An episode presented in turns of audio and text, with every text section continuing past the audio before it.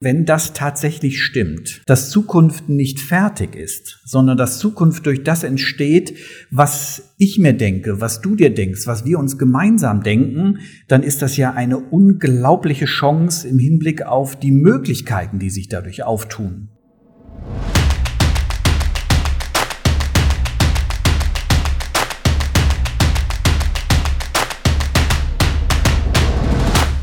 Herzlich willkommen zu dieser neuen Ausgabe von Pavian im Kopf, deinem Podcast durch den Business-Dschungel. Ich freue mich sehr, heute einen ganz speziellen Gast begrüßen zu dürfen, den großartigen Carsten Fuchs. Er ist uns heute aus dem wunderschönen Köln zugeschaltet äh, und er ist seines Zeichens Erfinder der Zukunftsbildmethode, Gründer und Inhaber von Fuchs von Morgen, Erfolgsautor des Buches Zukunft entscheiden, gefragter Vortragender und erfolgreicher Zukunftscoach für Menschen und Unternehmen. Lieber Carsten, Hallo und schön, dass du da bist. Hallo Alex, ich freue mich auch sehr. Carsten, mit deiner Methode und deiner Erfahrung hilfst du Menschen und Unternehmen in eine erfolgreiche Zukunft zu führen. Du bist ja sowas wie der Geburtshelfer für Zukunftsbilder, wenn man so will, und beschäftigst dich tagtäglich mit der Zukunft. Äh, woher kommt eigentlich deine Faszination für das Zukünftige? Die Faszination für das Zukünftige kommt im Grunde daher, dass ich gemerkt habe, lange Zeit in meinem Leben, dass wir äh, zu viel Aufmerksamkeit und Energie darauf verschwenden, uns mit der Vergangenheit zu beschäftigen. Das heißt, egal ob das im unternehmerischen Kontext ist oder im persönlichen, das, was vergangen ist, ähm, lähmt uns an vielen Stellen oder prägt unser Denken, unser Handeln und engt uns zu sehr ein. Und wenn man sich die Welt betrachtet, dann glaube ich, dass es im Moment nichts Wichtigeres gibt als Zukunftslustmacher, um es mal so zu beschreiben. Das heißt Menschen, die Lust darauf machen, Zukunft zu gestalten. Und aus dem heraus ist mir eigentlich wichtig geworden zu sagen, wie kann man Menschen Lust auf Zukunft machen? Wie gelingt es, dass auch in Unternehmen ähm, die Menschen wieder sagen, es lohnt sich, ähm, sich an die Arbeit zu machen, es lohnt sich, ähm, Entwicklungen anzugehen, Veränderungen, die immer wieder anstehen, mutig anzugehen, weil es eben eine Zukunft gibt, für die es sich lohnt, all diese Herausforderungen oder diese Arbeit auf sich zu nehmen.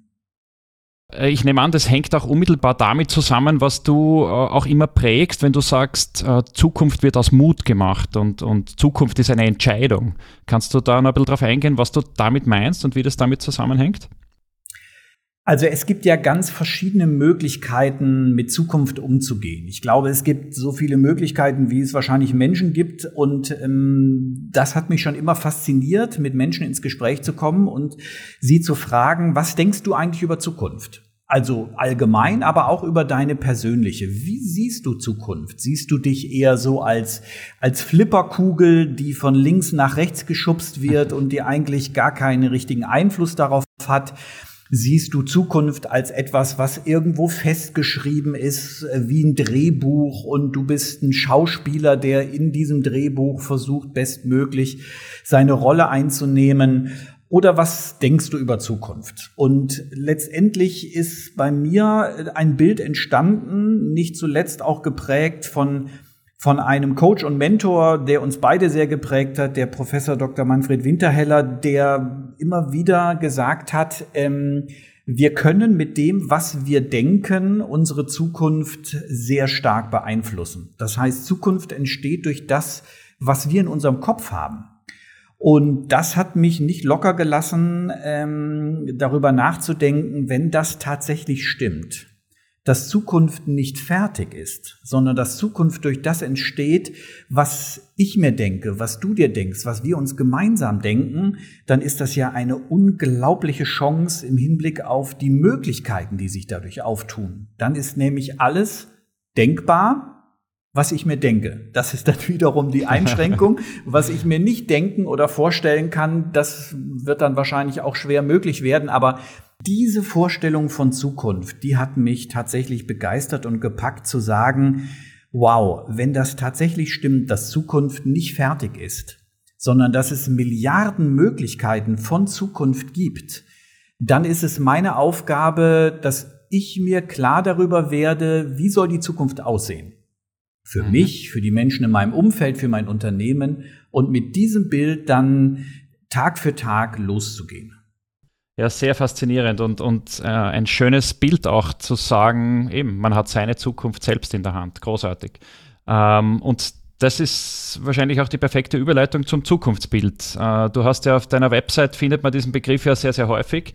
Und auch in eurem eigenen Zukunftsbild kommt die Entstehung des Zukunftsbilds vor, das ja offenbar in einem Wohnzimmer entstanden ist. Äh, was konkret kann man sich jetzt unter einem Zukunftsbild äh, vorstellen und warum braucht man das? Also ein Zukunftsbild ist, so versuche ich es immer in einer kurzen Beschreibung auf den Punkt zu bringen, eine konkrete, emotional begeisternde Beschreibung von dem, was du erleben möchtest. Und ich fange vielleicht einfach mal damit an, was es nicht ist oder wie es sich unterscheidet, weil dann kann man leichter äh, sagen, aber ich habe doch eine Vision, sagen mir zum Beispiel viele Unternehmer, oder ich habe doch ein Leitbild. Und da steht doch eigentlich schon was drin. Und wenn wir dann miteinander ins Gespräch kommen, dann merke ich, dass dass häufig eben einer kurzen Visionsformulierung oder einem Leitbild das fehlt, was in einem Zukunftsbild ähm, sehr stark enthalten ist, nämlich Emotionen. Warum sind Emotionen so wichtig? Weil sie unsere Entscheidung leiten. Das heißt, wenn du möchtest, dass sich ein Mensch für etwas entscheidet, dann musst du seine Emotionen berühren. Dann musst du ihn dort packen, wo er mit seinen Gefühlen ist. Das merken wir Tag für Tag selber in unserem Leben. Ähm, die Emotionen leiten uns. Das, was uns Spaß macht, dafür kriege ich, äh, dafür kriege ich mehr Energie, dafür stehe ich eher auf, da gehe ich an den Start. Und das, was eben weniger Emotionen hervorruft, fällt uns halt einfach viel schwerer. Das heißt, wir müssen auf jeden Fall mit Emotionen arbeiten. Das ist das eine, was im Zukunftsbild ist. Das andere ist, dass es eine konkrete Beschreibung ist. Das heißt, ich versuche Menschen dann zu sagen, stell dir mal vor, wie könnte denn das Leben in fünf, sieben oder zehn Jahren aussehen? Entweder in deinem eigenen Leben oder vielleicht auch im Unternehmen und dann mal alles wegzuräumen, was du in deinem Kopf an begrenzenden Vorstellungen hast. Weil, das ist ja das, was wir eben gesagt haben, wenn wenn unsere Vorstellungen maßgeblich für den Ausgang der Zukunft entscheidend sind, dann haben wir natürlich auch Vorstellungen, die uns einengen. Das kennen wir alle. Nach dem Motto, das klappt sowieso nicht, dafür ist kein Geld da, dafür haben wir nicht die richtigen Leute, ähm, wir haben keine Zeit dafür. All diese Sätze, die in unserem Kopf drin sind. Und wenn wir die mal für eine kurze Zeit versuchen an die Seite zu richten, dann kommst du an das heran, was in dir und in jedem Menschen ist. Und das ist tatsächlich faszinierend zu erleben. Jeder Mensch hat alles in sich für die Zukunft. Er traut sich nur nicht immer da dran und er traut sich nicht, das rauszuholen, schon gar nicht im unternehmerischen Kontext, weil da muss alles Zahlen, Daten, Fakten basiert sein und da kann man nicht einfach mal losgelöst Zukunft denken. Und wenn man da dran kommt, dann entsteht eine, eine ganze Welt von dem, was Zukunft bedeutet. Und diese Welt zu entdecken und zu beschreiben und festzuhalten und äh, letztendlich wie in einer Geschichte, wie in einem Ausflug in die Zukunft ähm, aufs Papier zu bringen, das ist ein Zukunftsbild. Fühlt sich sehr gut an. und fühle ich mich sehr gut äh, wieder abgeholt in dem, was, äh, was auch bei uns entstanden ist. Und diese emotionale Begeisterung, die sehe ich auch als, als ganz wesentlich. Und wir reden ja auch immer wieder über man soll sich hohe Ziele stecken, man soll sich äh, eben emotional begeisternde Ziele stecken. Äh, ist das auch äh, die Grundlage eines Zukunftsbilds, dass es dann auch wirklich begeistert? Auf jeden Fall. Also zum einen ähm, ist es so, dass im unternehmerischen Kontext ja das Thema Emotionen immer noch nicht wirklich angekommen ist. Also es ist schon viel besser als früher, aber an vielen Stellen merke ich dann doch immer wieder in Gesprächen, dass wenn es dann zu emotional wird, dass dann doch gesagt wird, Mann, jetzt lasst uns doch mal wieder ein bisschen äh, äh, nüchtern werden und jetzt müssen wir doch mal sachlich werden und so weiter. Das heißt, wir haben interessanterweise ein Bild von Unternehmen, dass Unternehmen nur dann gut funktionieren, wenn wir möglichst sachlich und möglichst wenig emotional dran gehen. Und auf der anderen Seite merken alle Menschen, dass sie oder merken diejenigen, die in Unternehmen die Führungsverantwortung haben, dass sie sich wünschen, dass die Mitarbeitenden, die Mitarbeiterinnen und Mitarbeiter, dass sie begeistert sich mit dem Unternehmen identifizieren, dass sie motiviert an die Arbeit gehen, dass sie die Extrameile gehen, dass sie die Kunden begeistern. Also das wünscht sich doch jeder Chef. Jeder mhm. will doch, dass, äh, dass die Leute, mit denen er arbeitet, dass die irgendwie sagen, wow, das ist ein cooles Unternehmen, für die, für die setze ich mich ein. Und diese, diese Motivation, das ist aber nur durch Emotion, nur durch Begeisterung tragbar. Das heißt also, auf der einen Seite denkt man immer, nee, möglichst wenig Emotionen in der Unternehmensführung. Auf der anderen Seite wünscht man sich das aber von den, von den, äh, ja, von seinem Team. Und da denke ich mir immer, warum nicht den Mut haben und zu sagen, auch Unternehmensführung darf begeistern, darf Emotionen freisetzen. Und diese hohen Ziele in einem Zukunftsbild, die schaffen es, dass Menschen begeistert werden. Das heißt, ähm, wenn du dir vorstellst, wofür kannst du letztendlich Menschen, äh, ich sag mal, hinterm Ofen hervorlocken oder äh, vielleicht die Extrameile gehen lassen, dann ist das eben kein durchschnittliches Ziel. Das heißt, äh, du musst ihnen Lust machen auf Exzellenz. Du musst ihnen Lust machen auf etwas, für das es sich lohnt, weil es den Unterschied macht. Und Hohe Ziele haben für viele allerdings die Angst, dass sie die nicht erreichen könnten und dass dann wiederum, oh Mann, jetzt haben wir wieder unser Ziel nicht erreicht. Also stecken wir uns lieber niedrige Ziele. Erlebe ich mhm. ganz häufig in Unternehmen. Nur niedrige Ziele motivieren nicht. Also wenn ich sage, ich möchte gerne, ich möchte gerne am Ende des Jahres irgendwie zwei Schritte weitergekommen sein als heute, dann, dann denken viele, gut, für zwei Schritte, da muss ich mir jetzt nicht anstrengen. Also die kann ich ja, die kann ich ja vielleicht auch zufällig erreichen. Deswegen hohe Ziele lösen Begeisterung aus, Begeisterung löst Emotionen aus und Emotionen sind die Triebkraft, um den Unterschied zu machen. Eine schöne Zusammenfassung ja, von dem, äh, wie es im Idealfall funktioniert. Wie, wie, wie, gehst du das an, wenn du in ein Unternehmen kommst äh, oder wenn du generell ein Zukunftsbild entstehen lassen willst? Du hast ja vorhin gesagt, äh, dass im Grunde alles in den Menschen schon, schon da ist, dass das in ihnen ist. Wie, wie holst du das raus? Also als erstes, wenn ich dann in ein Unternehmen komme, dann bin ich nicht derjenige, der es besser weiß.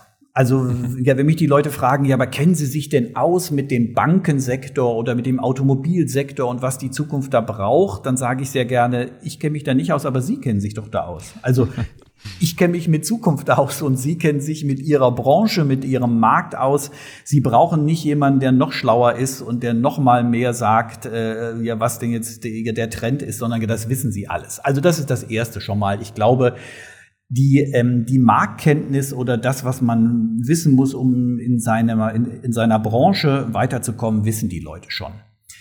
Sie glauben nur nicht daran, dass das, was sie wissen, groß und stark genug ist, um ähm, das Unternehmen in die Zukunft zu führen. Das heißt, meine Aufgabe ist, im Grunde erstmal alles das aus dem Weg zu räumen, was dem im Weg steht. Also solche Überzeugungen, wie ich eben aufgezählt habe, oder einfach nur das Denken, dass das, was sie haben, nicht genug ist. Also euch häufig geht es erstmal darum zu sagen, vertraut doch erstmal darauf, was da ist und nehmt das mal als Grundlage. Wenn ihr dann merkt, dass euch noch was fehlt, dann kann man das ja immer noch nachträglich dazu setzen oder sich diese Information holen und dann tatsächlich, wenn man sich das vorstellt an so einem konkreten Tag, wenn man in das Zukunftsbild startet, dann erstmal ganz viel über ähm, Bilder, über Geschichten, über emotional starke Zugänge zu kommen, dass die Menschen Lust bekommen, überhaupt sich auf den Prozess einzulassen. Also zu sagen, dass wir Menschen zum Beispiel zum Mond geflogen sind, war keine wirklich richtige Idee. Also es hat, äh, es war jetzt nicht sachlich richtig, das zu tun, sondern es war eine starke Entscheidung. Es war Begeisterung da, in diesem Falle von John F. Kennedy, der gesagt hat, ich möchte, dass wir den ersten bemannten Flug zum Mond und wieder zurück schaffen. Es gab gar keinen Grund dafür, das zu tun, außer die Entscheidung, dass wir es gerne tun wollen. Und diese Begeisterung dann so freizusetzen, dass alle sagen, das werden wir gemeinsam schaffen. Dieses Bild in Unternehmen wieder entstehen zu lassen, dass diejenigen, die die Verantwortung tragen, sagen, wow, wie toll wäre das denn, wenn wir unsere Mondlandung unseren Flug zum Mond für, ja, ja, für unser Unternehmen hätten. Wie sieht das denn aus? Was mhm. möchten wir denn? Welchen Planeten wollen wir denn erobern? Wunderschönes Beispiel, ja, dass das sehr greifbar macht, finde ich. Was ist dann, wenn das Zukunftsbild in, in, dieser begeisternden Form fertig ist? Äh, wie, wie entfaltet es dann am besten seine Kraft, deiner Erfahrung nach? Also es gibt zwei Ebenen, auf denen das Zukunftsbild wunderbar wirkt. Und das empfehle ich auch immer, wenn man sich ähm, die Mühe gemacht hat, solch ein Zukunftsbild für sich selber oder für das Unternehmen erst einmal zu erstellen.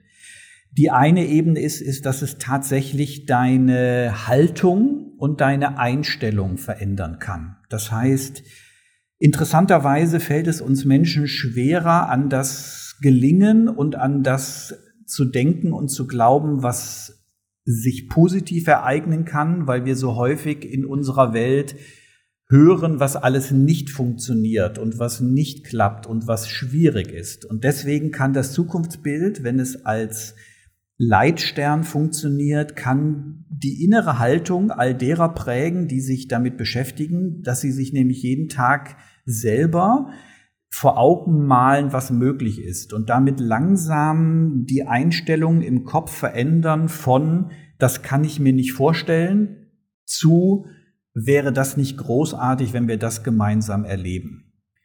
Und das braucht Zeit, weil im Kopf die Gewohnheiten zu ändern, das kennen wir alle, das dauert. Also das ist das Erste. Und das Zweite ist, in dem Zukunftsbild stecken ja ganz viele tolle kleine Puzzleteile drin. Wir nennen die gerne Glücksmomente. Also zum Beispiel, wie wollen wir miteinander umgehen? Was sind denn unsere Werte, die uns wichtig sind? Was wollen wir erreichen miteinander? Was hat sich vielleicht in unserem Unternehmen verändert? Haben wir neue Produkte? Haben wir neue Märkte? Haben wir Ziele erreicht? Das heißt, es sind ganz viele kleine Glücksmomente und die kann man aus dem Zukunftsbild herausnehmen und kann daran Tag für Tag tatsächlich arbeiten, genauso wie man an, an seinen strategischen Zielen arbeitet. Der große Unterschied ist, alle wissen, warum und wozu sie das machen und wohin die Reise gehen soll. Weil das ist das, was vielen Unternehmen fehlt, dass die Menschen, die dort arbeiten, die sagen mir immer wieder, ich will ja, ich will ja arbeiten, ich will ja gerne was beitragen, aber ich möchte gerne wissen, wo geht die Reise denn hin? Und gehe ich richtig in der Annahme, dass, du hast jetzt schon öfter erwähnt, dass das Erreichen dieses Zukunftsbilds oder der Weg dorthin, dass das keinesfalls ein leichter Weg sein muss, sondern dass es auch harte Arbeit ist und dass das auch lange dauern kann. Und ist da auch diese emotionale Begeisterung dann das, was einen auf Kurs hält und was einen durchhalten lässt? Ja, vielen Dank für die Frage, weil die ist tatsächlich ähm, immer wieder entscheidend und wichtig. Wir gucken im Normalfall sehr schnell auf den Weg. Das heißt, wenn ein Mitarbeiter zu seinem Chef kommt und sagt, Chef, ich habe eine tolle Idee. Ich glaube, das könnte für unser Unternehmen einen echten Mehrwert bedeuten. Was sagt der Chef normalerweise? Und wie willst du da hinkommen? Wie sollen wir das machen? Und wenn der Mitarbeiter dann sagt, oh, du, das weiß ich gar nicht genau, aber ich glaube, das Ziel stimmt, dann sagt der Chef meistens, ja, ist ja schön, aber ohne eine klare Strategie, ohne einen Plan. Komm doch mal wieder, wenn du einen Plan hast. Also was ich damit sagen will, wir fokussieren uns häufig auf den Weg, weil wir das gelernt haben, dass der Weg so wichtig ist. Du musst alle Schritte wissen, wie du dorthin kommst. Du musst immer eine Antwort haben auf alle Fragen. Aber ich glaube, je mehr wir das Ziel im Blick behalten, desto mehr können wir den Weg dorthin loslassen. Alle reden im Moment von agilen Arbeiten. Alle reden davon, dass man, dass man in der komplexen Unternehmenswelt jeden Tag eigentlich immer wieder sich neu äh, äh, ausrichten muss und dass man kaum noch strategische Planung über mehrere Jahre machen kann. Also, warum konzentriert man sich denn nicht auf den Zustand, den man in einigen Jahren erreichen möchte und lässt den Weg sich finden? Denn der Weg entsteht beim Gehen. Das heißt, mhm Natürlich kann man den Weg immer wieder anpassen. Und wenn ein Hindernis kommt, wie jetzt in der Corona-Zeit, dann dauert der Weg vielleicht tatsächlich länger und dann wird der Weg tatsächlich härter. Aber dadurch wird ja die Sinnhaftigkeit des Ziels überhaupt nicht in Frage gestellt. Und dann den Weg loszulassen, das fällt vielen Menschen im unternehmerischen Kontext schwer, weil sie immer denken, oh, ich muss doch genau wissen, wie der Weg geht. Und ich sage immer, nein, du musst es nicht. Du musst wissen, wohin du willst. Mhm. Ich vergleiche das häufig mit so einer Schiffsreise. Ich stelle mir vor, Kolumbus, okay, das ist vielleicht immer ein schlechtes Beispiel, weil der ganz woanders angekommen ist, aber der hatte ja trotzdem eine Idee, wo er hin wollte.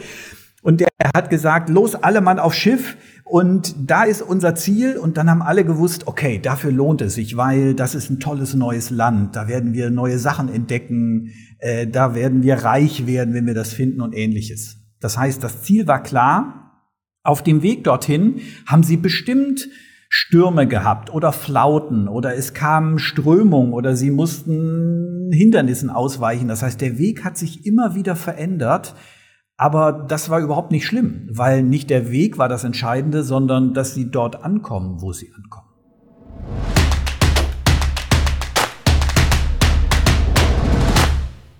Das war Teil 1 meines Interviews mit Carsten Fuchs. Was es noch alles zu entdecken gibt, erzählt uns Carsten in zwei Wochen im zweiten Teil des Gesprächs. Es geht unter anderem darum, wie man mit Hindernissen auf dem Weg zum Zukunftsbild umgeht und welchen Mehrwert ein ganz persönliches Zukunftsbild haben kann. Und Carsten verrät uns, wie er ganz konkret mit seinem Pavian im Kopf umgeht.